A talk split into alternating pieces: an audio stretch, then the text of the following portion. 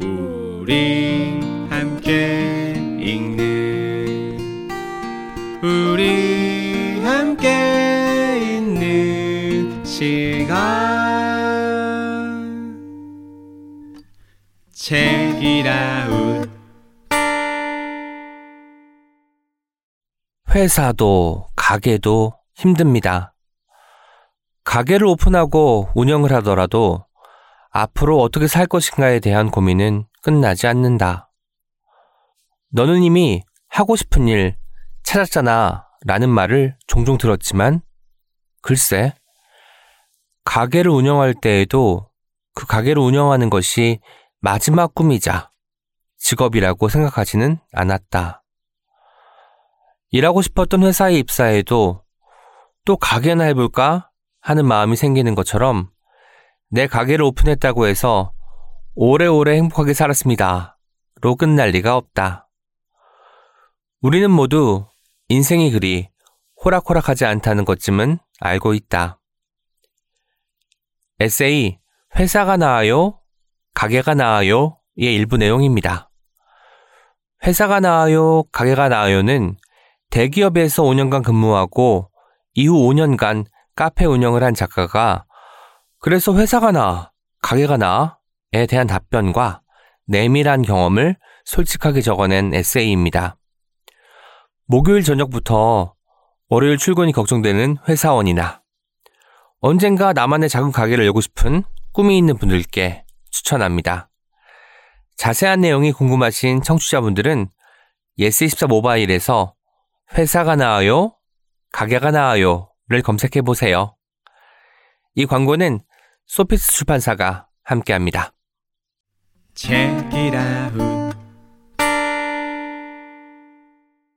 안녕하세요. 책임감을 가지고 어떤 책을 소개하는 시간이죠? 어떤 책임 시간입니다. 저는 불현듯이고요. 제 앞에 프랑스어 엄님과 켈리님 나와 계십니다. 안녕하세요. 안녕하세요. 켈리입니다. 네, 안녕하세요. 푸어입니다. 씩씩하게 인사를 하려고 했는데 네. 혀가 좀 꼬였습니다. 아, 정말 한여름에 낙뢰 같은 또 저희가 소식을 접하게 되었습니다. 폼님이 또 휴직을 하시게 되어서 오늘 마지막 방송을 진행하게 되었습니다. 음. 어, 책이라웃에 사실 그 태동을 또 가능하게 해주신 그쵸. 분이기도 하고 지금까지 부단히 이렇게 애를 써주셨는데 펌님이 쉬신다고 하니까 아마 스태프뿐만 아니라 책이라 청취자분들도 많이 아쉬움을 느끼고 있을 것 같아요. 펌님 어떤 결단인 거죠? 그냥 이제 휴직을 해야 될 때인 것 같아가지고 음. 휴직을 네, 하려고 하고 네 팟캐스트 출연하는 것들이 계속 즐겁기도 했지만 어렵기도 했거든요. 3개월 전부터 힘들더라고요. 네네. 네. 되게 중요한 자리이기도 하고 다른 분들한테 또 좋은 또 기회가 되면 또 좋으니까 네 그런 생각도 했고 네 그래서 진짜 고민을 전 3개월 전부터 했었어요 사실은 음. 어 그러다가 결단을 엄청 이제 열심히 고민을 하다가 또 이제 아 저는 방송은 그만 하는 게 좋을 것 같다고 제가 생각을 했고 예 말씀을 드렸죠. 휴직을 마치고 네, 돌아오셔서도 네. 방송은 더 이상 하지 않겠다는 말씀처럼 들리거든요. 세상에 100% 일은 없잖아요. 그렇죠. 확신할 수 100%는 있는 건 없지만. 예, 50% 이상은 하지 않지 않을까 생각을 하고 네, 아이고. 3개월 이후의 상황은 별로 아직까지는 생각하지 않으려고 네, 하고 있습니다. 네. 네. 켈리 님도 지금 벌써 눈이 촉촉해요. 아니, 많이 아쉽고 서운하고, 이렇게, 어, 시작부터 같이 했으니까, 너무 그 시간이 깊거든요. 네 네. 네. 저도 이렇게 같이 오랫동안 일한 동료가 없는 것 같아요. 그래서 되게 많이 의지하고 같이 추억도 많고 이러니까, 네. 지금은 잘 실감이 안 나요, 이. 음, 음, 근데 나중에 막 자리가 느껴지지 않을까 그런 생각도 들고요. 항상 좀 늦게 오는 스타일이라서 음. 네 지금은 잘 모르겠어요. 그냥 저희 다음 주, 다, 다다음 주에도 옆에 계실 것 같고. 네, 뭐 다다음 주 어떻게 할지 음. 정하지도 않고 지금 공란으로 비워둔 채로 지금 네. 진행이 되고 있는 상황이잖아요. 일단은 푸엄님의 결정을 저희는 네. 존중하고 그리고 지지하고 그리고 응원하는 마음으로 이제 오늘 방송 하려고 합니다. 음. 씩씩하게 하려고 하는데 네. 또 주제는 회의로 가득 찰 때 꺼내 읽을 책이에요. 네. 회의. 제가 제가 제안을 드렸는데 사실 네. 마지막 방송인 걸 알고 제안 드린 것도 있고 예, 두 분이 좀 어려우셨을 것 같은데 어 그래도 좀 이렇게 솔직한 마음을 전하고 음. 싶은 마음도 있었고 그냥 지- 제가 약간 좀 그런 것 같아요 성격이 빈말 진짜 못하고 하고 싶은 말 어떻게든 조금이라도 하고 싶고 음. 그런 것 같은데 두 분께서도 또 이 주제에 배려를 해주셔서 네. 너무 감사드리고 사실 저도 책이라웃이 저의 이제 직장 생활에 엄청난 자랑이었고 네. 음, 그 김희준 시인의 그 유고 시집 다음에 나왔던 유고 산문집에는 띠지에 이런 문장이 있더라고요. 마무리는 언제나 있어 엄마. 이렇게 이제 김희준 시인은 뭐 자신이 그 사고를 당해서 뭐 죽을 거라는 생각을 한 번도 한 적이 없는 시인인데도 불구하고 뭐 이런 문장들을 엄마한테 했다는 거예요. 그런데 이제 어쨌든 이 회의라는 키워드를 가지고 마무리를 저희가 오늘 잘 해보도록 하겠습니다. 저는 사실 처음에, 마- 처음에 이 주제를 듣고 결정이 되고, 아, 그냥 오은이 하는 말놀이처럼 회의하다 할 때 그런 회의를 갖고 가면 흠씬 두들겨 맞겠지? 이러면서 고심을 좀 많이 했고, 음. 그러다가 제가 또 하는 게 뭡니까? 사전을 또 찾아보는 거예요. 회의의 첫 번째 뜻은 뭐 다들 알고 계시겠으나 의심을 품음. 마음속에 품고 있는 의심. 이게 첫 번째 뜻이에요. 그리고 세 번째 뜻이 굉장히 저한테는 기억에 좀 많이 남았어요. 철학 쪽에서 쓰이는 표현인데요. 상식적으로 자명한 일이나 전통적인 권위를 긍정하지 아니하고 음. 부정적인 태도로 의심하여 보는 일. 이러한 태도는 철학적 정신의 근본이 된다. 어. 그 철학의 뿌리에는 회의가 회의. 있다는 거예요. 어떤 것이 자명하다, 당연하다, 음, 음. 뭐 그러하다가 아니라 그렇지 않을 수도 있지 않을까? 의심해 보는 거. 음. 우리가 사실 다르게 생각하는 것도 다르게 보는 것도 다 여기서 출발하는 거잖아요. 그래서 누군가는 만유인력을 음. 뭐 찾아내기도 그쵸. 하고 하니까 과학의 역사기도 하죠. 네. 음. 이 회의가 말만 들어서는 굉장히 우울하고 암울할 것 같은 단어이지만 어떻게 보면은 현 상황을 타개하고 새 상황을 맞이하는데 아주 중요한 키워드라는 생각이 들었습니다. 음. 그런데 회의가 또 깊어지면 음, 나를 약간 파고들고 갉아먹기도 하는 것 같아요. 음. 왜냐면은 뭐 세상에 회의하든 사람의 회의하든 어떤 상황에 회의하든 결국은 그 거기에 처한 나로 돌아오는 과정이 회의잖아요. 저도 이제 회의감이 들 때마다 느끼는 게 이게 결국 나를 좀 올가매고 음. 작게 만들고 초라하게 만드는 과정이 아닐까라는 생각이 들다가 어느 순간 또 아 모르겠다. 세상에 눈 돌리게 만들기도 하는 것이 회의가 아닌가 생각이 들었습니다. 그래서 이럴 때 뭐가 필요할까 생각을 해봤더니 저는 이제 제 시선으로 제가 파악하는 상황과 뭐 처지 같은 것들을 고려하고 있을 거 아니에요. 음. 그러다 보니까 저- 회의에 젖은 사람은 새로운 것을 발견할 수도 있지만 한 길만 바라볼 수도 있다는 생각이 들었어요. 아, 그럼 어떤 책이 좋을까 하다가 음. 다른 존재가 인간을 바라보는 이야기이면 어떨까라는 생각을 했어요. 의심을 잠재우는 데는 누군가의 확신, 지지 엄청 도움되고 사실 가까운 사람이 따뜻하게 건네는 말 한마디에 우리가 좀 많은 것들이 누그러지기도 하잖아요. 동시에 필요한 건 전혀 모르는 존재가 객관적으로 응시하는 것도 필요한 것 같아서 음. 후자의 방식으로 좀 기술된 책을 가지고 왔습니다. 어, 나의 상황을 정확하게 짚어주는 동시에 이 책은 결말에 이르면 어, 통쾌하거든요. 이 통쾌함까지 그 회의에 가득한 사람에게 도움이 될 것 같아서 가지고 온 책이고요.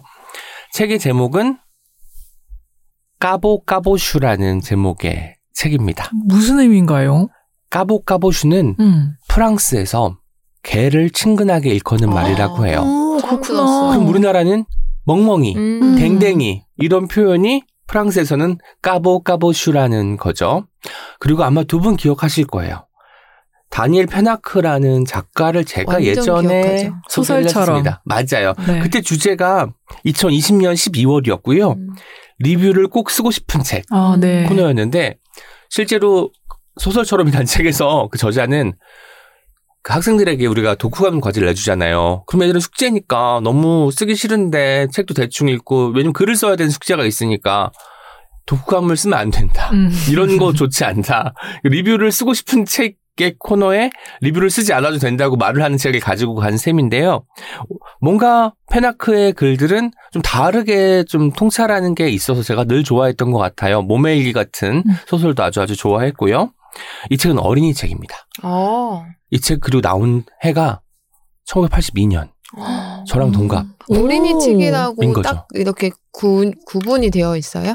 예, 어린이 책으로 처음에 네. 나와, 나왔다고 제가 그 아. 책 날개에서 봤고 아. 이것이 이제 뭐 보니까 그 외국 프랑스 같은 경우는 몇 단계가 있어가지고 1단계가 읽을 책은 몇 살에서 몇 살 뭐 이런 게 있나 음. 봐요. 근데 3단계인가 4단계로 지정이 된 책이었더라고요. 그러니 어린아이가 읽어도 좋은 책인데 대부분 아시잖아요. 어린아이가 읽어도 좋은 책은 성인이 읽어도 맞아요. 좋은 책이라는 거 다들 아시잖아요. 음. 근데 그 책이 이제 그래픽 노블의 외피를 쓰게 된 거예요.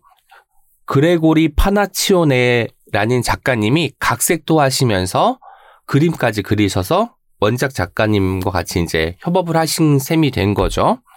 우리가 활자만 가득할 때는 장면을 상상할 수 있다는 미덕이 있으나 음. 제가 왜 오늘 불어 그래픽 노블로 가지고 왔냐면 회의 가득했을 때 활자가 눈에 안 들어오는 경우도 있을 것 같아요. 그리고 아니면 너무 활자에 구성된 내용에 깊이 빠져들거나 뭐 어떤 틈이 없어질 수도 있기 때문에 그림과 함께 우리가 글을 읽게 되면 여지도 좀 남겨두면서 숨통이 좀 트이기도 하면서 볼 수 있어서 이 책을 가지고 왔고요. 이게 일종의 거리감 음. 같더라고요. 뭐냐면 나와 내가 처한 상황과 동일시하지 않고 그것을 조금 떨어뜨려 놓고 바라보는 태도가 이 책에서 느낄 수 있는 부분이었고요.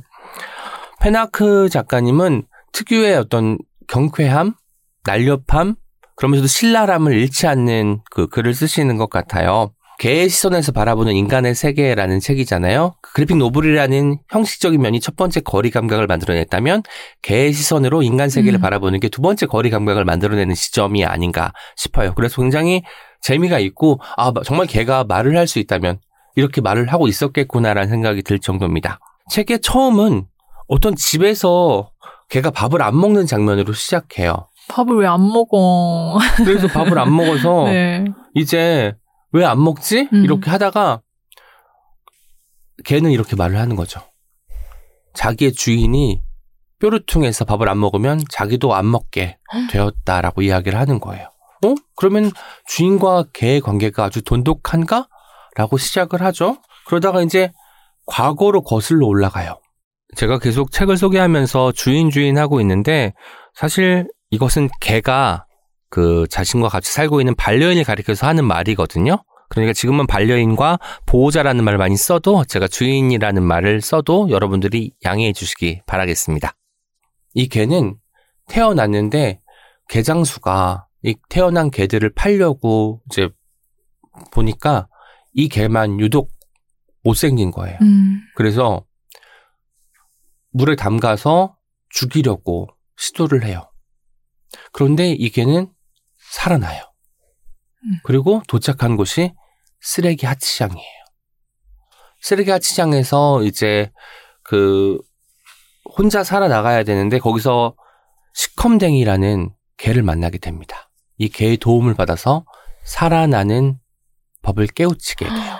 음. 근데 쓰레기 하치장이기 때문에 일단은 먹을 것들은 좀 있을 테니까 큰 문제가 없었는데 문제는 쓰레기 하치장에 작은 물건만 들어오는 게 아니라 가구나 뭐 가전 같은 것들이 들어오잖아요. 이런 것들 때문에 동물들이 여기에 이제 서식하다가도 그것들에 맞아가지고 부상을 입거나 죽는 경우도 굉장히 많았다고 합니다. 그런 장면도 실제로 등장하기도 하는데 그러면서도 그 위험함 속에서도 어쨌든 살아나가는 법을 하나하나 익히게 돼요. 자신을 구해주기도 하고 자신에게 사는 법을 알려주기도 한 시컴댕이가 죽음을 맞이하게 돼요. 음.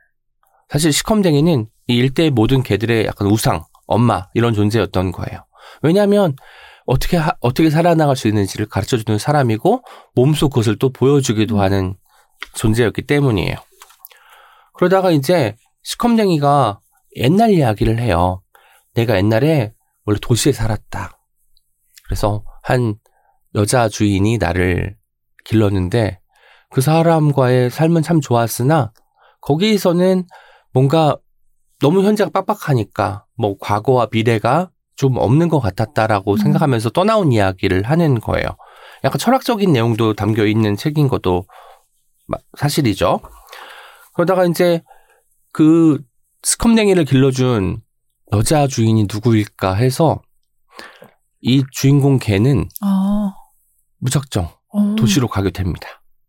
도시로 가는데 처음에 이 개가 버려진 것도 못생겨서 이잖아요. 네. 실제로 여기서도 이제 되게 마음씨 좋은 사람들을 만나기도 해요. 막 어떤 푸죽간 주인이 아우 아유 너는 참 못생겼지만 나랑 같이 살래 했더니 이 개가 안 된다고 자기는 여자 주인을 찾아야 된다고 다시 또 나오기도 하거든요.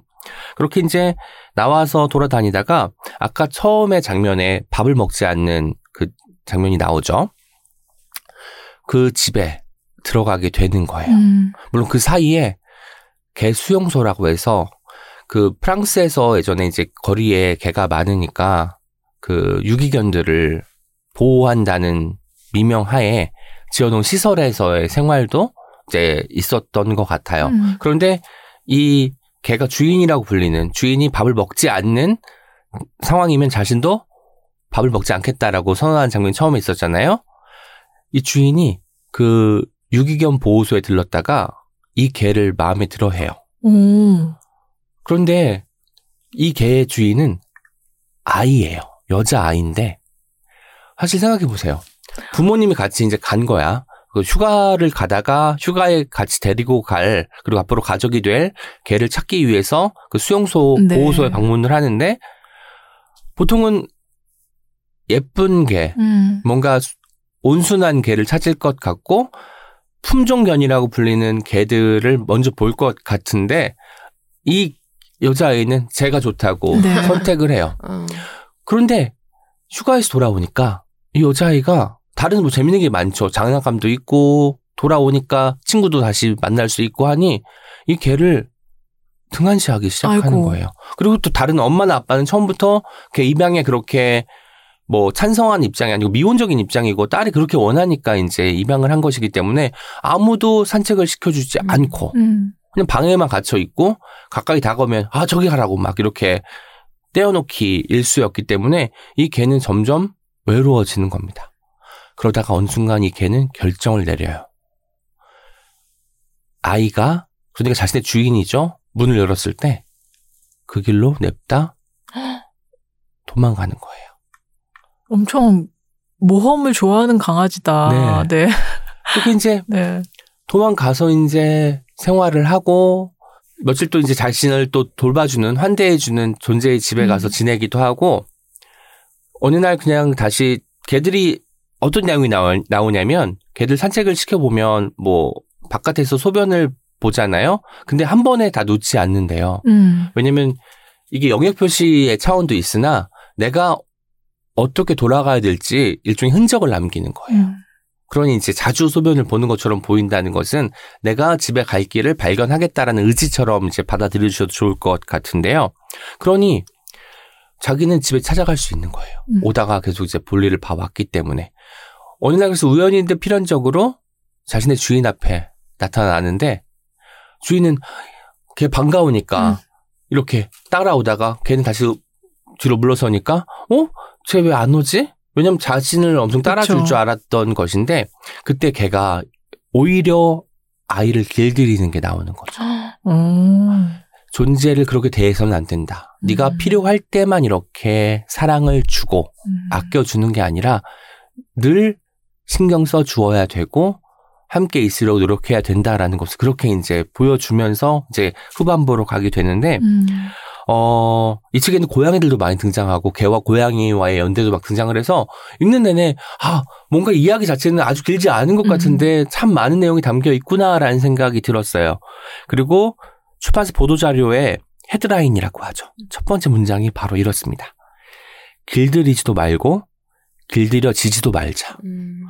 저는 이 문장이 너무 좋은 거예요. 음, 좋네요. 물론 우리가 사람과 사람이 사귀는 것, 그리고 친구로 사귀건 연인으로 사귀건 가족이 되어서 함께 이제 살아나가건 어느 정도 길들 수밖에 없는 것이지만 전혀 아닌 것까지 여기에 이제 포획하기 위해서 나와 가깝게 하기 위해서 강요하는 것은 옳지 않다고 생각하거든요. 음. 뭐 부부가 닮는다는 것은 어느 정도 양보를 했기 때문에 닮을 수도 있긴 하지만 분명히 들- 들여다보면 개성이 다 다르고 좋아하는 음식부터 시작해서 색깔까지 다 다를 수밖에 없잖아요. 그런 것들을 강요하면 안 된다. 길들이려고 했어도 안 되고 길들여지지도 말아야 한다라는 이 헤드라인이 아, 다 읽고 나니까 더 생생하게 어. 다가오더라고요.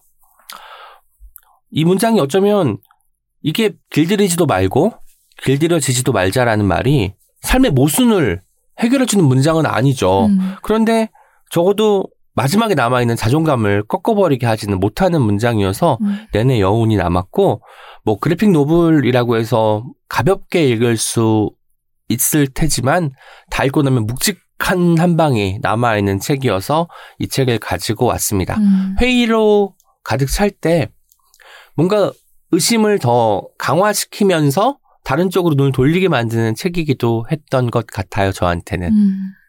길들여지지 않는다는 게 회의하는 태도이기도 한 것 같아요. 그렇죠. 회의해보고 한번 다시 의심해보고 이게 왜 음. 길들였다는 것은 적응했다는 거니까, 네, 네. 적응되었다는 네. 거니까. 근데 과연 그런가? 음. 어, 그래도 되나라고 생각해보게 하는 말이라서 너무 둘이 잘 맞는 말인 것 같아요. 이 책의 마지막이 굉장히 재밌는 게 뭐냐면 걔가 이제 다시 만나게 되어서 이 자신의 주인인 여자아이를 길들이는 장면이 나와요.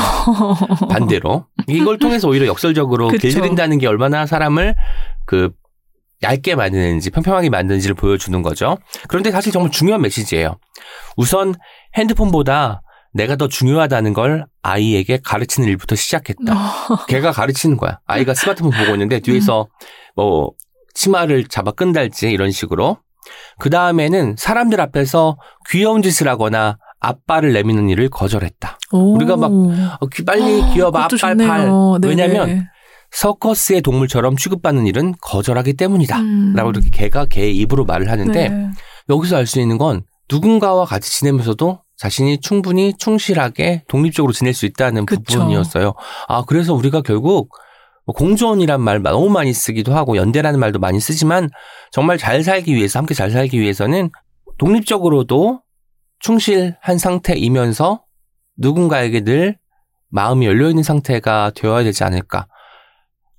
그게 어쩌면 회의의 끝이면 좋겠다는 생각을 어. 하면서 이 책을 덮었습니다. 네. 그리고 회의의 끝이면서 다른 또 회의의 시작일 수도 있긴 하겠으나 그리고 회의의 반복이잖아요. 자꾸만 음. 우리는 싫은 것만 생각을 하게 되고 그 싫은 생각은 여간에선 없어지지 않고 더 커다란 시름을 끌고 들어오니까 그런 것들을 좀 잠시라도 음. 막아두기 위해서는 이런 책의 도움을 받는 것도 참 좋겠다라는 생각이 들었습니다. 음. 초반에 제가 거리감 이야기를 했어요. 네. 그 거리감을 통해서 이 회의감을 조금 누그러뜨리거나 다른 방식으로 생각할 수 있는 여지를 만들어준다는 점에서 까보 까보슈라는 그래픽 노블을 추천하겠습니다. 음. 아, 근데 아까 1982년작이라고 했는데 네. 핸드폰이 나오네요? 그 아마도 아? 스마트폰은 아니고 네네. 뭐 그냥 그때 외국에는 있었나? 아니면은 각색이라고 되어 있으니까. 아, 그러네요. 음. 다시 쓰- 좀 그렸나 시점에서. 봐요. 맞네요. 각색이니. 아. 가- 그리고 그림도 그때는 없었으니까 그래요? 각색이니 아마 그레고리 파나치오네 작가님께서 각색할 때 음. 넣었던 부분이 아닌가 싶기도 합니다. 음, 그 부분이 귀여워서. 네.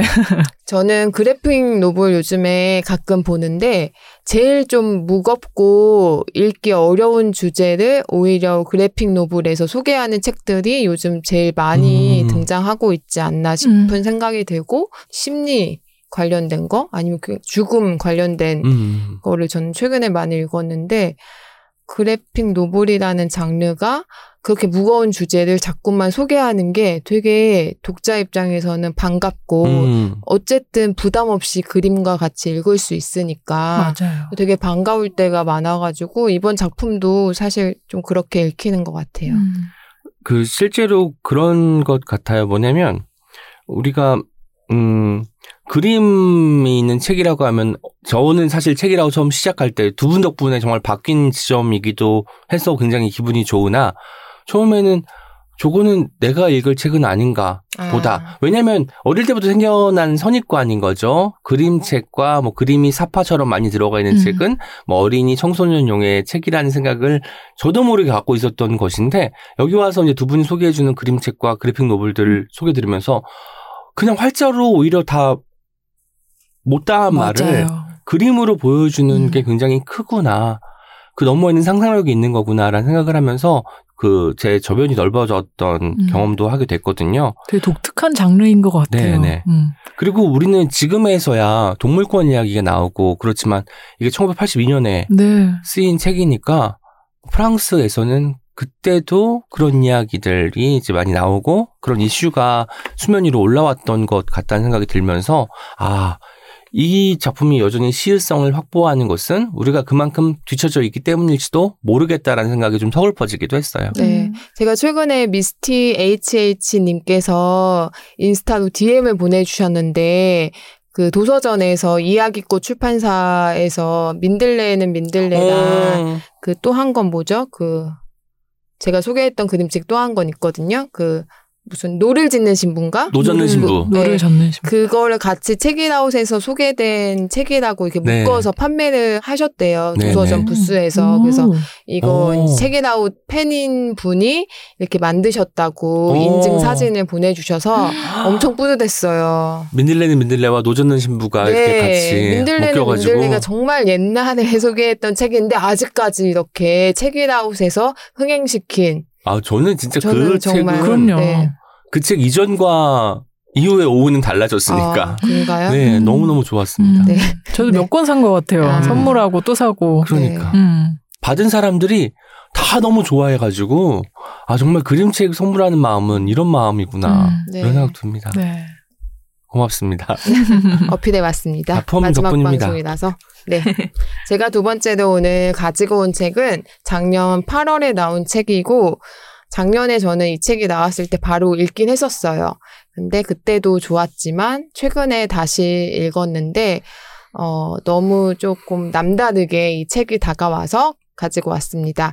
아마 두 분도 들어보셨을 것 같은데요. 최연희 선생님의 음. 다시 내가 되는 길에서라는 책이고요. 위고 출판사에서 점선면 시리즈를 출간하고 있는데 이 시리즈의 첫 책입니다. 음. 선생님은 이제 트위터에서 마중물 샘으로 네. 유명하시죠. 선생님을 잘 모르는 분들을 생각해서 조금 소개를 하자면 선생님은 2017년 여름에 학교에 페미니즘 교육이 필요하다는 내용으로 한 온라인 매체와 인터뷰를 했고 이 기사가 일베 등의 사이트로 퍼져나가면서 순식간에 엄청난 공격의 대상이 됐습니다. 남학생을 혐오하고 동성애를 조장하는 교사라는 왜곡된 헛소문이 퍼졌고 신상 정보가 유포됐고 보수 단체로부터 아동 학대로 고발을 당했습니다. 물론 이 고발은 무혐의 처리가 됐고요. 선생님께서는 해당 보수 단체와 조선일보 등을 상대로 소송을 했고요. 당연히 명예훼손에 대한 손해보상 및 음. 왜곡 기사 정정 보도 판결을 받았습니다. 네, 이 일로 인해서 선생님은 2018년에 성평등 디딤돌상을 수상했습니다.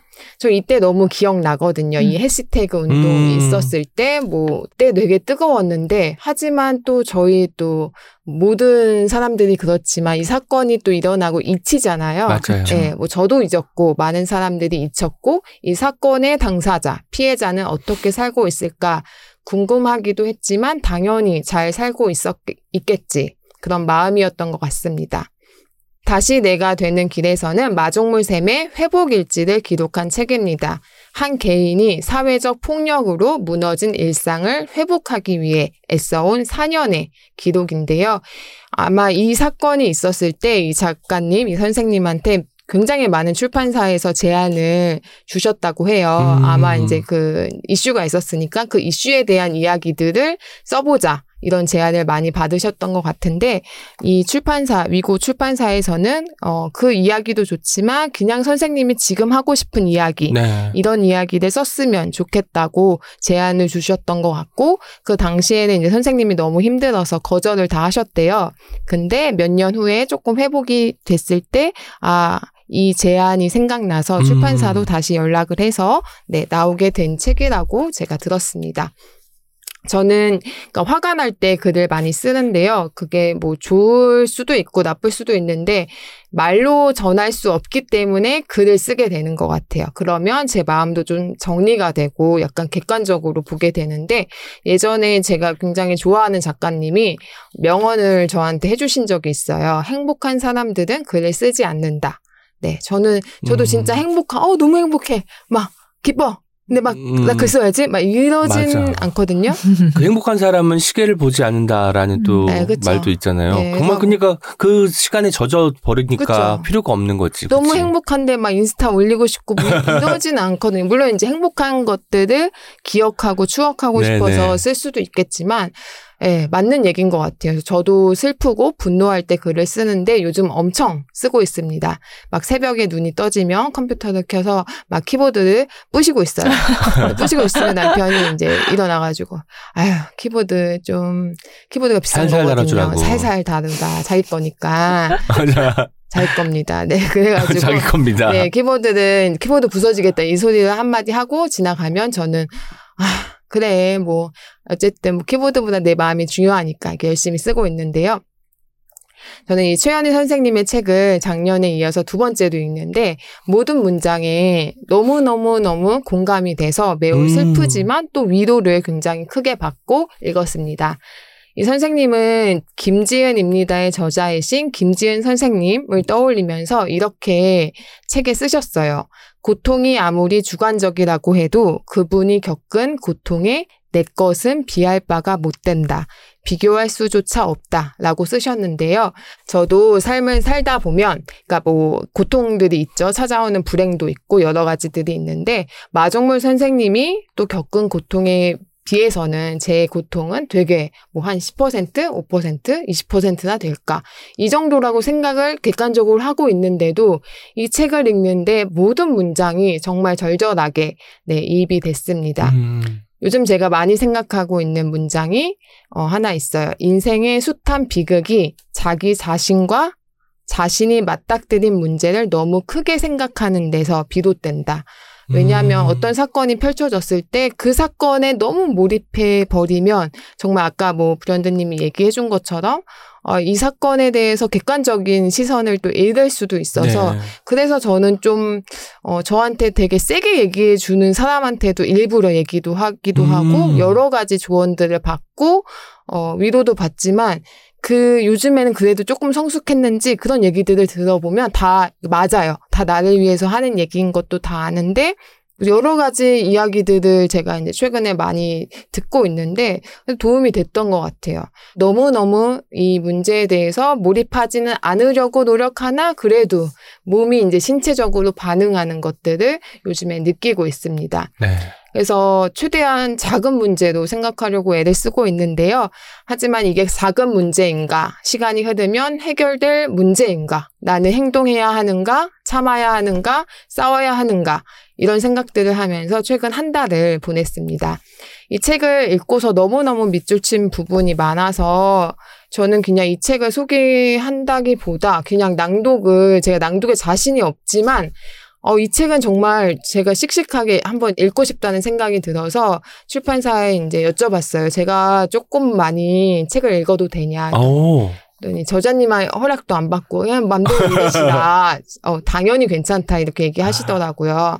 아니 책을 많이 접으면 책이 뜨잖아요. 엄청 거의 떴죠. 1.5권이 됐어요. 얼마나. 접었으면. 제가 이 책을 작년에 읽은 책을 집에서 잃어버려가지고 그때 어. 너무 이제 힘들게 읽어서 아 이거 또 읽으면 내가 좀 타격이 있을 것 같아 이래서 읽고서 이제 치웠나 봐요. 네네. 그래서 이제 다시 사가지고 읽는데 그때 기억했던 똑같은 문장 작년과 올해의 음. 상황들이 조금 다름에도 불구하고도 똑같은 문장에 이제 밑줄을 치는 저를 발견했습니다. 네, 네. 네, 그래서 그러니까 저를 아시는 분들이 제가 왜 이런 글을 읽을까 하면 아마 뭐 많은 생각을 하실 수도 있겠으나 그냥 저는 이 책을 정말 정말 마지막 방송에 소개하고 싶은 마음에 네, 들고 왔고 한번 읽어보도록 하겠습니다. 제가 중략도 조금 조금 할 거니까요. 네, 참작해서 들어주시면 좋을 것 같습니다. 네, 36쪽에 있는 문장인데요. 제목은 학교 안의 상처라는 제목의 글입니다. 2017년에 시작된 두 재판은 2020년이 되어서야 모두 끝났다. 명예훼손이 인정되었고 손해배상을 받았으며 판결에 따라 조선일보는 정정 보도문을 내보냈다. 정당한 판결만 나면 뭔가 필요한 변화가 찾아올 거라 막연히 기대했던 나는 재판이 끝나고서야 그런 건 없다는 걸 깨달았다. 얼굴을 모르는 사람에게서 받았던 공격과 욕설은 잠깐의 불쾌함을 견디고 애써 무시하는 게 가능했다. 그러나 학교에서 나를 바라보는 여러 가지 시선이 있었다. 내가 학교를 뒤집어 놓은 원흉이라는 1차원적인 비난도 들려왔고, 어찌됐든 힘든 일을 당했다고 동정하는 목소리도 있었다. 멀리서 응원을 보내주는 이들도 있었고, 내가 겪은 일을 자신의 일로 여기며 연대하는 이들도 있었다. 그리고 무관심한 사람들이 있었다. 나를 오해하고 비난하는 이들보다 무관심한 이들이 더 미웠다. 바로 자기 옆자리에서 벌어진 일에 대해 그토록 태어날 수 있는 이들. 모두 각자의 자리를 지키는 것만으로도 힘들었으리라는 것을 안다. 그러니 내가 괜찮을 거라고 더 믿고 싶었을 것이다. 내가 겪은 일을 개인의 고통으로 축소하고 싶은 의지가 절절해 보였다. 나와 연루되고 싶지 않은 마음, 더 이상 내 일이 학교의 일로, 교육의 일로 확장되지 않기를 바라는 마음. 너무 거창하게 말했나? 그러니까 더는 나로 인한 민원을 안 받고 싶은 마음. 노골적으로 그게 모두 내 탓이라고 말하고 다니는 사람들도 있었다. 하지만 그런 건 나에게 상처가 되지 못했다. 누군가가 돌을 맞아 만신창이가 되어 쓰러지고 있어도 다들 태연하게 하던 일을 하며 모든 것이 그저 평소대로 흘러가기를 바라는 마음들을 매일 보는 게 상처였다. 유난스럽게 굴면 저렇게 돌을 맞는구나. 나는 더욱 조심해야지 하는 조용한 다짐들. 옆자리의 동료가 당한 고통이 나와는 별 상관이 없을 거라는 믿음. 나와 같은 학년을 맡으면 민원에 시달릴 가능성이 있으니 되도록 멀리 떨어지기 위해 열심히 수를 쓴 동료. 나를 동정하기보다 함께 연대하리라고 믿었던 이들이 동정에조차 인색한 걸 1년 내내 지켜보는 일. 기대치를 낮추고 실망하지 않을 수 있었다면, 불필요한 배신감과 실망감에 부대끼지 않을 수 있었다면, 동료들의 작은 말이나 행동에 그렇게까지 흔들리지는 않았을까. 더 잘 버틸 수 있지 않았을까. 나에게 쏟아진 혐오와 공격은 바깥에서 벌어진 문제가 분명했지만 학교 안의 상처는 자꾸만 내 안을 돌아보고 의심하고 자책하게 했다. 1년이 쉬고 나면 괜찮아질까? 괜찮아진다는 건 어떤 걸까? 더 이상 동료에게 지나친 기대를 하지 않고 스스로를 잘 추스리고 더는 나를 바깥에 증명하려고 애쓰지 않는 상태쯤이 아닐까. 분명히 부당한 공격이었고 감수할 만한 일이라고 생각했다. 때로는 뿌듯하기도 했다. 많은 사람들이 연대했고, 위로했고, 응원했고, 지지했다. 이제는 괜찮아도 될 것 같다고, 다음 페이지로 넘어가도 될 것 같다고 생각해왔다. 그런데 생각처럼 되지 않는다. 언제까지 여기에 묶여서 살아야 하는지 답답하다. 항상 이런 식이었다. 이런 종류의 공포와 나란히 도착하는 것은 의심과 자기겸렬이었다. 혹시 이 모든 게 나의 피해 의식이나 망상 같은 건 아닐까? 불안과 공포가 채 가시지 않은 채로 나는 나를 의심한다.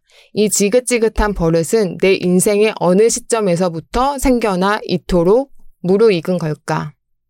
나는 언젠가부터 잘못된 것을 잘못되었다고 말하는 일을 주로 했다.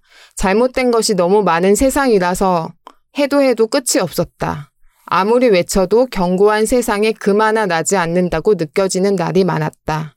내가 얼마나 소모되고 지쳐가는지도 모르고 스스로를 돌보지 않았다. 작년 어느 날 동학년의 동료가 불쑥 이런 말을 했다. 자세히는 모르지만 학교 내 작은 갈등에 휘말려 마음고생을 했던 것 같다. 이런 작은 갈등만으로도 마음이 부대끼고 힘든데 도대체 그 많은 갈등과 소란을 어떻게 견뎠어요? 말은 안 했지만 속으로 생각했다. 어차피 상처는 가까운 사람에게서 받아요. 온 세상이 나를 미워해도 그거야 다 얼굴 모르는 사람들 뿐이다. 나는 끝까지 연대해 줄 거라 믿었던 몇몇에 대한 믿음을 잃었을 때 가장 아팠다. 어느 선까지는 분명히 진심으로 애를 썼을 이들의 마음을 알고 있지만 그냥 너무 아파서 그들의 모든 선택을 내 마음대로 왜곡하고 미워했다. 저마다의 사정과 서로 다른 우선순위, 지켜야 할 각자의 교실과 삶이 있었을 텐데 나는 그저 미워하고 원망하는 마음을 합리화하느라 너무 많은 벽을 만들어 쌓아 올린 것 같다. 작년에 복직해서도 내 속에 품은 미움과 원망을 방치하면서 아무 일도 없었던 것처럼 예전의 일상으로 돌아가기만 바랐다. 하지만 나는 상처받았고 그 전으로 돌아갈 수 없고 시간이 흐른다고 저절로 좋아지지도 않는다는 걸 이제는 안다. 미워하는 마음으로 할 수 있는 건 아무것도 없다는 것을. 그런데 그걸 이제야 깨달으면 어쩌라는 거야? 아니지. 깨달은 게 중요한 거야. 중요한 걸까?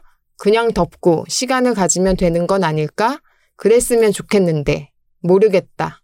어떻게 할지는 차차 길이 보이겠지? 보일 것이다. 네. 이 부분을 읽어드리고 싶었고, 어, 선생님은 지금 이제 우울증을 겪고 계시고, 또 이 사건으로 인해서 몸이 안 좋아지시고, 네, 암을, 음. 네, 또 겪고 계세요. 이 선생님이 이제 트위터에도 글을 쓰시고 블로그에도 글을 쓰시는데 그것들을 저는 이제 최근의 근황들을 네. 쭉 보고 또 이제 아이를 키우는 네 어린이를 키우는 또 엄마이시기도 해서 저는 그 삶을 아니까 네. 그 자신의 감정과 그 어려움, 그 사건의 트라우마, 여러 가지 힘든 것들이 있는데 하지만 또 아이에게는 씩씩한 모습을 보여야 하는 그런 어, 부모의 삶 음. 그런 것들을 보면서 저는 제가 썼던 문장을 누군가가 정말 진심을 다해서 읽어줄 때 어, 되게 힘을 받았던 적이 많았던 것 같아요. 그래서 선생님께서 이 방송을 듣고 계신다면 어, 많이 힘을 내셨으면 좋겠다. 제가 이 책을 통해서 굉장히 많이 위로받았고 또 음. 용기도 얻었으니까 선생님께서 네, 꼭 한번 어, 더 힘을 내주시면 좋겠다는 생각을 했고요. 제가 이제 휴직한다니까 최근에 이제 책이라고 청취자분 중에 한 분이 네, 제가 네. 휴직을 좀 많이 떠들고 다녔습니다. 그동안. 그래서 뭐 이렇게 조용히 나갈 수도 있었지만 그냥 네, 위로받고 싶었던 것 같아요. 그래서 책이라고 청취자 분 중에 한 분이 서둘러서 이제 회사로 편지를 보내주셨는데요. 그동안 고마웠다. 이렇게 이야기를 해주셔서 정말 너무너무 감사했고, 또 저희 아들을 위한 또 책을 선물해 주셨어요. 연필이랑. 음. 근데 글 쓰는 책이거든요. 그래서 너무 귀여워가지고 이제 아들한테 집에 가서 보여주니까 엄마 4학년 때부터 쓸게 이러는 거예요. 글쓰기 숙제 항상 있으니까 힘드니까. 아이쿠. 네, 그렇게 했는데요. 저는 책이라웃을 하면서부터 왜 연예인들이 이렇게 시상식에서 아, 팬들에게 감사합니다. 시청자. 음. 근데 제가 진짜로 책이라웃을 6년 동안 하면서 항상 광부님들, 이 청취자분들은 정말 아무런 저희가 그냥 방송을 할 뿐인데 전혀 뭐 바라지도 않고 그냥 존재로만, 이 방송의 존재로만 또 기뻐해 주시고 고맙다고 표현해 주시는 분들이 너무너무 많아서 아, 정말 어떤 편견 없이 나의 이야기를 들어주는 존재에 대한 고마움을 책이라웃을 통해서 많이 했던 것 같아요. 그래서 저는 이제 짧게 쉬는 동안 계약한 지 곧 만 3년이 되는 책이 하나 있어서 그걸 제가 2년 전에 반을 이미 써놓고 그 반을 완성하지 그러니까. 못했거든요. 그래서 열심히 또 책을 써서 네, 또 책이라우 광부님들이 저는 자리에 없어도 또 읽어주시리라 믿고, 네, 그 책을 열심히 쓰는 시간을 좀 가져보려고 합니다. 저도 어제 이제 녹음 전에 밤에 인스타그램에서 푸엄님 올리신 피드를 봤어요. 어. 그래서 뭐 거기에 키보드를 이렇게 연주하듯이 대본을 쓰면서 거기다가 써버렸어요. 아, 네, 강하게 대- 쿵쾅쿵쾅 이렇게 맞아요. 친다라고 음. 남기셔서 이제 남편분께서 무슨 일이야? 라고 이제 하신다고 남기셨는데 제가 휴직 선물로 뭐가 좋을까 생각을 하다가 펌님이 그 계약을 하신 책을 드디어 이제 완성을 하신다고 해서 그 키보드 연결할 수 있는 블루, 블루투스 키보드를 샀거든요. 그런데 뭔가 이- 재밌는 거예요. 물론 이 키보드는 좋은 것이고 뭐 요새 유행하는 축척 키보드, 척추 키보드인가요? 축척 저, 키보드? 저는 모르고 기계식인데 네네. 저희 남편이 이제 컴퓨터 쪽에서 일을 아. 해서 이렇게 예, 키보드를 굉장히 이제 네, 좋은 걸로. 사랑하는 거 저는 아유, 몰라요. 그러니까 건지. 두드리고 싶을 때는 제가 오늘 선물해 드리는 키보드를 두드리시면 좀 나을 것 같고 이 장점이 저소음이라고 어. 합니다. 사고 났더니 이렇게 써- 적혀 있는 걸 보고 나서 뭔가 한밤에 웃음이 터지는 진짜 거예요. 웃겼겠네요. 키보드 생각을 했는데 제가 키보드 얘기를 썼으니까. 네, 그래서 어. 근데 심지어 이걸 정말 쿵쾅쿵쾅 한다고 하니까 약간 저소음인데 내구성이 높은지는 모르겠어요. 그래서 이제 하면서도 저도 이제 그 현장에서 조금 눌러보고 괜찮아서 이제 구매 구입해 오긴 했으나 뭔가 어떤 용도로 지금 쓰이게 될지가 참으로 궁금한 상황이고 어 푸엄님이 이제 마중물쌤 책의 그 일부를 읽어주셨잖아요. 제가 그 사이에 뒷부분만은 그 어미를 포함한 문장 다섯 개만 적어봤는데 한번 제가 읽어드릴게요. 어떻게 들었는지 첫 번째 제가 적었던 문장은 생각처럼 되지 않는다. 두 번째는 스스로를 돌보지 않았다. 세 번째는 너무 많은 벽을 만들어 쌓아 올린 것 같다. 네 번째는 미워하는 마음으로 할 수 있는 것은 아무것도 없다는 것을 깨달았다. 그리고 마지막. 보일 것이다. 음. 보일 것이다 때문에 그 쌓아 올려진 이런 회의감들이 뭔가 좀 스르르 가라앉고 있는 것 같더라고요. 그래서 뭐 푸엄도 그렇고 마중물쌤도 그렇고 그리고 이제 곳곳에 계실 회의감에 괴로워하시는 모든 분들이 이 책과 함께 그리고 이 문장들과 함께 그 어려운 시기를 함께 견뎌 나가시면 좋겠다는 생각도 같이 해봤습니다. 네, 감사합니다. 네. 저는 그 읽어주신 부분 들으면서 계속 지난 방송에서 홍은전 작가님 이 말씀하신 두 번째 사람이 계속 음. 생각났는데 첫 번째 사람은 울고 있는 사람 그리고 싸우고 있는 사람 제일 앞에 있는 사람이고 두 번째 있는 사람은 그 첫 번째 있는 사람 이랑 같이 울어주는 사람이라고 네. 하- 하면 마중물 선생님이 상처받았던 것이 내가 두 번째 사람이라고 믿었던 사람들이 내 손을 안 잡은 거잖아요. 네 네. 첫 번째 사람이 되는 일도 물론이고 두 번째 사람이 되는 것도 참 쉽지가 않은 일이구나. 그런 생각을 말씀을 들으면서 많이 하게 됐어요. 홍은전 작가님 말씀을 들을 때는 그치 두 번째 사람이 돼야지 막 이런 생각을 했는데 그게 얼마나 힘든가 그리고 각자 얼마나 지고 있는 짐이 많아서 그렇게 뜻하지 않게 서로 상처를 줄까 이런 생각을 음. 하다 보니까 음 되게 마음이 무거워지고 저도 마찬가지로 연대하는 마음 같은 거 정말 써주신 이 마음을 소중히 생각해야 되겠다 이런 생각도 들었어요. 마중물 선생님이 그 하신 말씀 중에 아까 제가 들었던 것 중에 막 자기 공격하고 화내고 하는 사람보다 음, 오히려 아무 말 하지 않고 아무 일 없다는 듯이 음. 행동하는 동료들이 더 미웠다라고 하는 부분이 있었잖아요. 근데 여러 가지 생각이 드는 거예요. 그 두 번째 사람이 되어주지 못했기 때문에 그들도 이제 속은 음, 끓고 있었을지도 모른다. 그런다 이제 보이지 않으면 또 있다는 것을 알 수 없는 거니까 여러 가지 생각이 참 복잡해지는 그러니까 상황이네요. 되게 어려운 일이다 이런 생각이 드네요. 네, 제가 마지막 방송인데 좀 센 책을 가지고 왔지만 저의 정체성을 또 한번 확인을 하면서 네. 네. 마지막 책을 소개하게 됐는데 이 책이 1년 됐는데 1세를 아직 못 파신 것 같아요. 최근에 일주일 전에 다시 구입하셨는데 샀는데 1세였어요. 그래가지고 음. 제가 이 책을 최소 다섯 권은 예스에서 팔고 싶다. 아, 정말 팔고 싶다. 여러분, 예스에서 제 마지막 방송이고, 이 책을 사실 읽기 어, 힘드실 수도 있고, 사실 네. 우울하고 힘든 얘기니까. 근데, 어, 저는 책 읽으면서 이, 막 이렇게 한번 어 너무 막 제가 힘들게 읽고 있으니까 남편이 야 그렇게 힘든데 뭘 읽으냐 막 진짜 정색을 하고 왜 네, 너는 네. 이렇게 뭐 고통스러워하면서 어, 읽으니까 위로가 되니까 나는 어 나는 이런 책 읽어야지 이렇게 힘이 음. 생긴다 이런 얘기 했거든요. 근데 그린데이님께서 또 마중물 sen- 선생님이랑 독서 모임 하신다고 오. 예, 알고 있었어요. 트위터에 계속 이렇게 있으셔가지고 제가 음. 이제 이 책을 막 발췌해서 그런 거막 이렇게 올리니까 그린데이님께서 이제 쪽지 주셔가지고 그래서 어, 마중물 선생님이랑 독서 모임을 하다가 만나셔가지고 오. 이제 지인이 되, 뭐 친구가 되신 것 같아요. 네.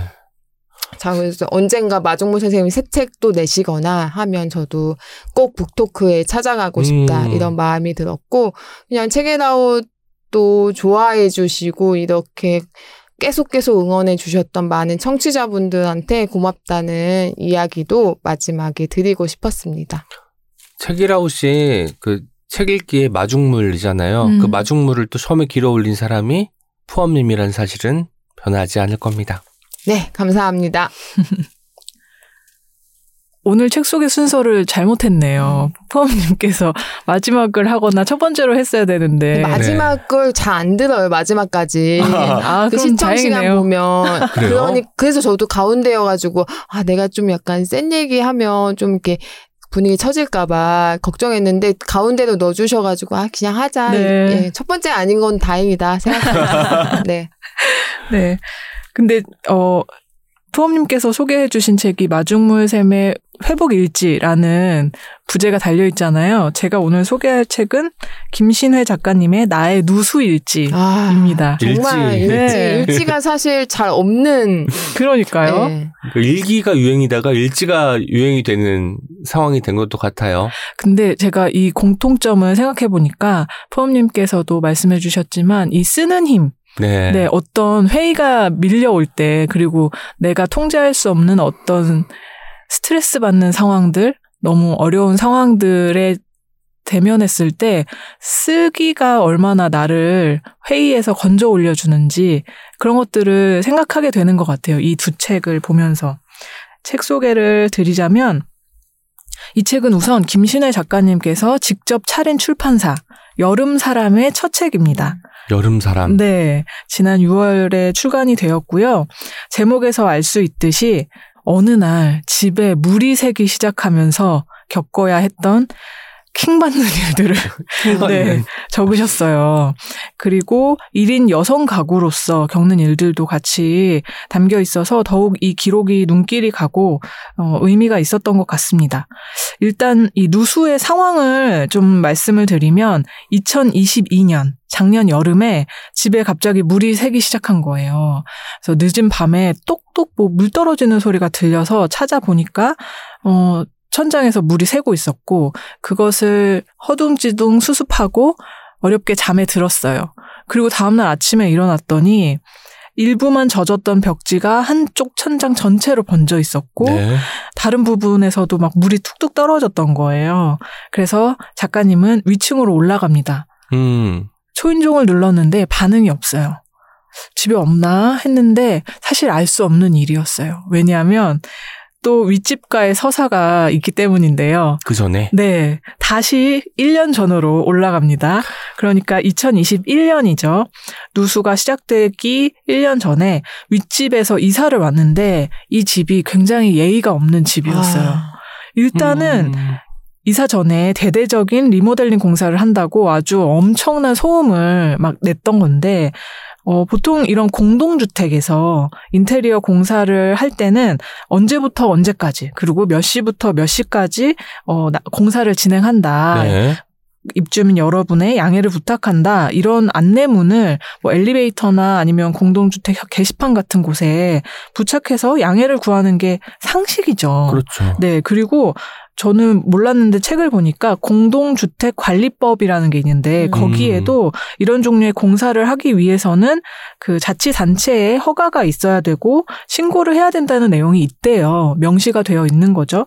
그러니까 당연히 입주민 동의가 필요했던 거고 혹시 안전사고가 있을 수도 있잖아요. 그러니까 그렇죠. 이거는 정말 기본 중에 기본인데 이 윗집은 그런 게 전혀 없이 그리고 저녁이건 낮이건 심지어 밤 9시 이후에도 막 벽에 못을 박고 막 이런 아이고. 민폐를 끼친 거예요. 음. 얼마나 얼마나 스트레스였겠어요, 그게. 그래서 참다 참다 이 작가님이 위층으로 올라갑니다. 초인종을 누르고 아랫집 사는 사람인데요. 라고 했더니 윗집 사람이 말합니다. 왜요? 그냥 전혀 의식을 안 하고 있는 거죠. 음. 그래서 소음이 심하니까 조심해달라고 했더니 그 사람은 네, 몰랐어요. 조심할게요. 이러고는 현관문을 닫더래요. 이게 이제 첫 번째 윗집 사람과의 만남인데 그 이후로 좀 괜찮아졌냐 하면 절대 아니죠. 한밤중에도 망치 소리가 들리는 것도 여전했고 그래서 또 다시 올라갑니다. 당신 너무하는 거 아니냐 막 따져요. 그랬더니 이웃이 이렇게 얘기해요. 어떡해요. 공사가 남았는데. 너무 이기적이죠. 너무 자기중심적이네요. 네네. 믿을 수가 없는 그 반응들을 보면서 위층에 대한 그 분노가 겹겹이 쌓여만 갔던 거죠. 그러다 이제 1년 뒤에 누수가 발생을 한 거예요. 그래서 안 그래도 약간 악감정이 있으니까 정말 어, 철저한 대응법, 다양한 방법들을 공부하고 실행에 옮깁니다. 일단 관리사무소 직원한테 누수 탐지 업체에 연락해서 누수 피해 원인을 알아보고요.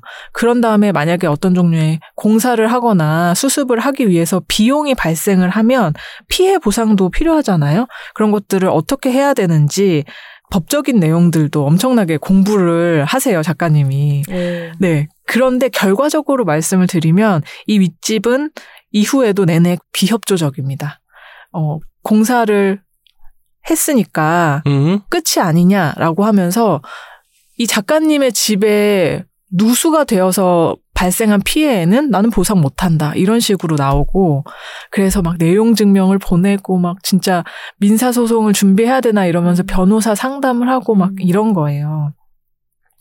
너무너무 화가 나는 상황이죠. 저도 실제로 진짜 나의 이 안락한 음. 공간에 그렇죠. 내가 의도한 것도 아닌 어떤 외부의 어, 조건으로 그렇게 나의 안락함이 수시로 피해를 받는다면 진짜 너무 스트레스가 될 것 같은데 그래서 작가님이 그 시간을 버티기 위해서 매일매일 글을 썼다는 거예요. 아. 네. 사실은 그 전까지 약간의 슬럼프가 있었대요. 그래서 글을 쓰려고 하면 잘 안 써지고 음. 그리고 아, 내가 이 글을 써서 어떤 효용이 있을까 막 이런 회의도 들고 그랬는데 황당하게도 이 누수 때문에 어, 그 매일 글을 쓸 수 있었다는 거죠. 이런 문장이 있어요.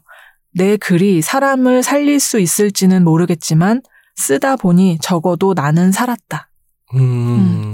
나를 살린 글쓰기에 대한 얘기도 참 좋았고요. 일단은 어, 여기까지가 어, 제가 소개할 이 누수 상황에 대한 얘기고 아주 굵직하고 강력한 서사, 이 누수가 됐다. 네. 이 서사가 있기 때문에 아주 속도감 있게 잘 읽히는 에세이이고 그 와중에 김신혜 작가님의 그 유머 아시죠? 알죠. 네. 어, 그 탁월한 유머가 이게 너무너무 화가 나는 상황인데 너무 화나지만은 않게 독자를 음. 이끌어가는 그 매력이 어, 정말 반한 부분이에요. 그리고 오늘 주제와 관련해서 함께 소개하고 싶은 문장은 어, 이, 이건데요. 내가 안 겪어도 될 일을 왜 겪고 있나 막 이런 회의가 밀려올 수 있잖아요. 그렇죠. 그때 작가님이 이렇게 쓰십니다. 몰라도 되는 삶은 안락하다. 계획을 실천하며 살 수 있는 일상은 순조롭다. 그런 인생을 잘 굴러가게 한다고 해서 과연 어른일까? 지금껏 알던 세상이 무너졌을 때 잿더미를 털고 일어나 몰랐던 걸 하나하나 깨치며 단단해지는 게 어른이 아닐까? 중략하고요. 알고 싶지 않았던 걸 알게 될 때 이제껏 모르고 살았던 걸 해야만 하는 시간들이 쌓여 연륜이 된다. 어쩌면 이번에야 비로소 나는 어른이 되는 중인지도 모른다. 음. 그러니까 나의 안 겪어도 됐을 너무너무 음. 짜증나고 화가 나는 그 상황을 이렇게 생각해버리는 이 어른스러운 태도, 그 깨달음이 저는 음. 너무 좋았어요.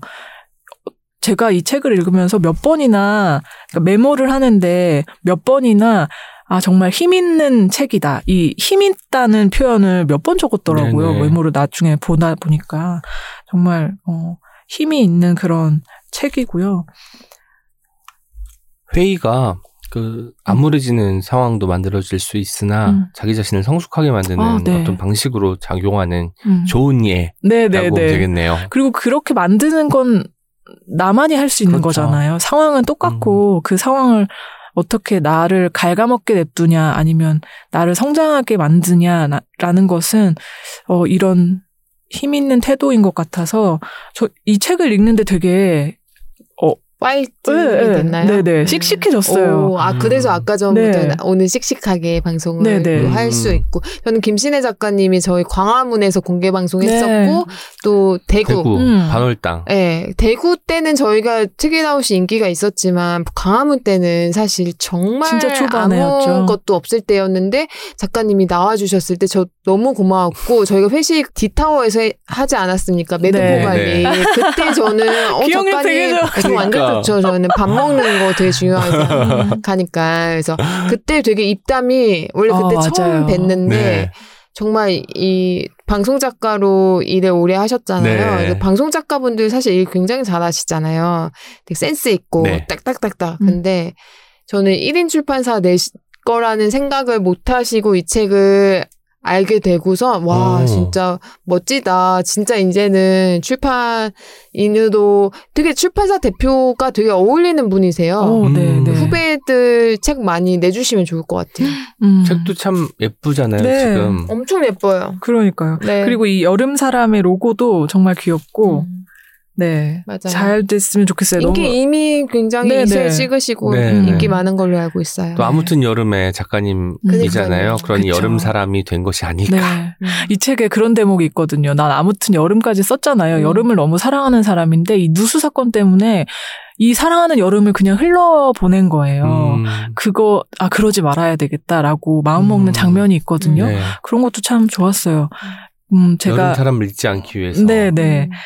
음. 이게 스포가 될까봐 이 누수 사건의 뒷부분은 말씀을 못 드리지만 결국은 어, 이 문제를 해결한 건 어떤 그럴듯한 대응 방법이나 막 법적 대응 이런 게 아니었거든요. 아, 그렇게 해결되는 수순을 보는 것도 너무너무 놀라웠어요. 그러니까 김신혜 작가님 진짜 어른이다. 오. 너무 어른스럽고 멋진 음. 언니다. 이런 생각을 하면서 책을 덮었거든요.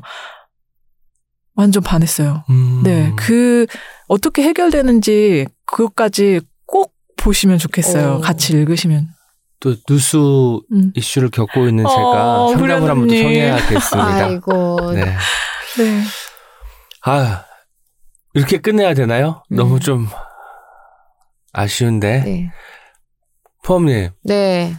토크쇼 할까요? 저 요즘에 저 게스트로 초대해 주시는 분들이 많으세요. 네. 토크쇼 하러 다니고 있고 점심마다 밥 아, 사줄게. 그 토크쇼요? 밥 사줄게. 어. 뭐 이렇게 얘기 좀 해줘. 그러면 밥을 먹다가 이제 한한 시간을 제가 막 토크쇼를 해요. 네. 그러면 이 밥이 밥이 너무 소화가 빨리 되는 거예요. 말을 너무 많이 해가지고 그래서 3시쯤 되면 배가 고파요. 먹으면서 소화가 됐구나. 네, 그래서 뭐 하서 옛날 옛날 저는 점심을 굉장히 항상 챙겨 먹고 아침 간단히 먹고 저녁도 간 저녁 밥을 하다 보면 이 밥을 먹을 힘이 없어요. 맞아요. 매일매일 밥을 짓다 보면 전 집밥을 하는 스타일이어가지고 토크쇼를 많이 해가지고 진짜 이렇게 저녁 때 되면 막 기가 빨려가지고 음. 근데 이렇게 말하지 않으면 고립되면 또 힘드니까. 네네. 그래서 토크쇼 진짜 많이 하고 있어서 사람들이 어 기자님 이렇게 말이 빠르신 분이었어요 막 이러시는 거여서 어저 원래 네 쌓인 게 많아서 그래요 그렇게 얘기하고 댕겼죠 음. 고인물은 썩는다는 말 있잖아요. 고인물일수록 누수가 필요하기도 하다는 생각도 들기도 하고 어, 우리가 그 누수. 마음에 있는 것을 바깥에 내놓지 않으면 이게 어떤 순간 나를 공격할 수도 있잖아요. 음.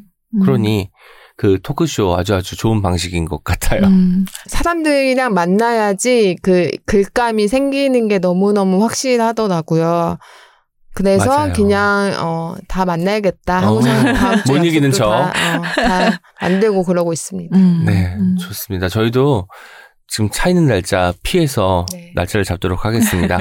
오늘 저희 소개했던 책 마지막으로 한 번씩 이야기해 볼까요? 저는 다니엘 페나크가 원작자이고 그레고리 파나치오네가 각색하고 그림을 그린 까보까보슈라는 그래픽 노블을 가지고 왔습니다. 네, 저는 최연희 선생님이 쓴 다시 내가 되는 길에서 라는 책을 가지고 왔고요. 네, 위고 출판사에서 나온 책입니다. 네, 김신혜 작가님이 직접 차린 여름 사람 출판사에서 출간된 나의 누수 일지를 소개했습니다. 우리 인사할 때 음. 2주 뒤에 또 만나요. 음. 이렇게 하는데 네. 이거 못할 것 같아. 저는 새로운 이제 게스트가 뭐 오실 거 아닙니까? 되게 기대하고 청취자 제가 지금 이제 광부가 될 수 있는 네. 그 자격이 주어졌잖아요. 열심히 여- 열심히 변함없이 하트를 누르고 네, 제가 아직도 그 습관이 돼가지고 맨날 아직도 해시태그 검색하고 막 음. 그러고 있어요. 그래서 좀 이제 어, 좀 자제를 하면서 나는 그냥 광부의 삶을 한번 또 한번 살고 싶다. 그래서 제 또 딕션 때문에 또 고생하신 청취자분들이 초창기에 또 많으시잖아요.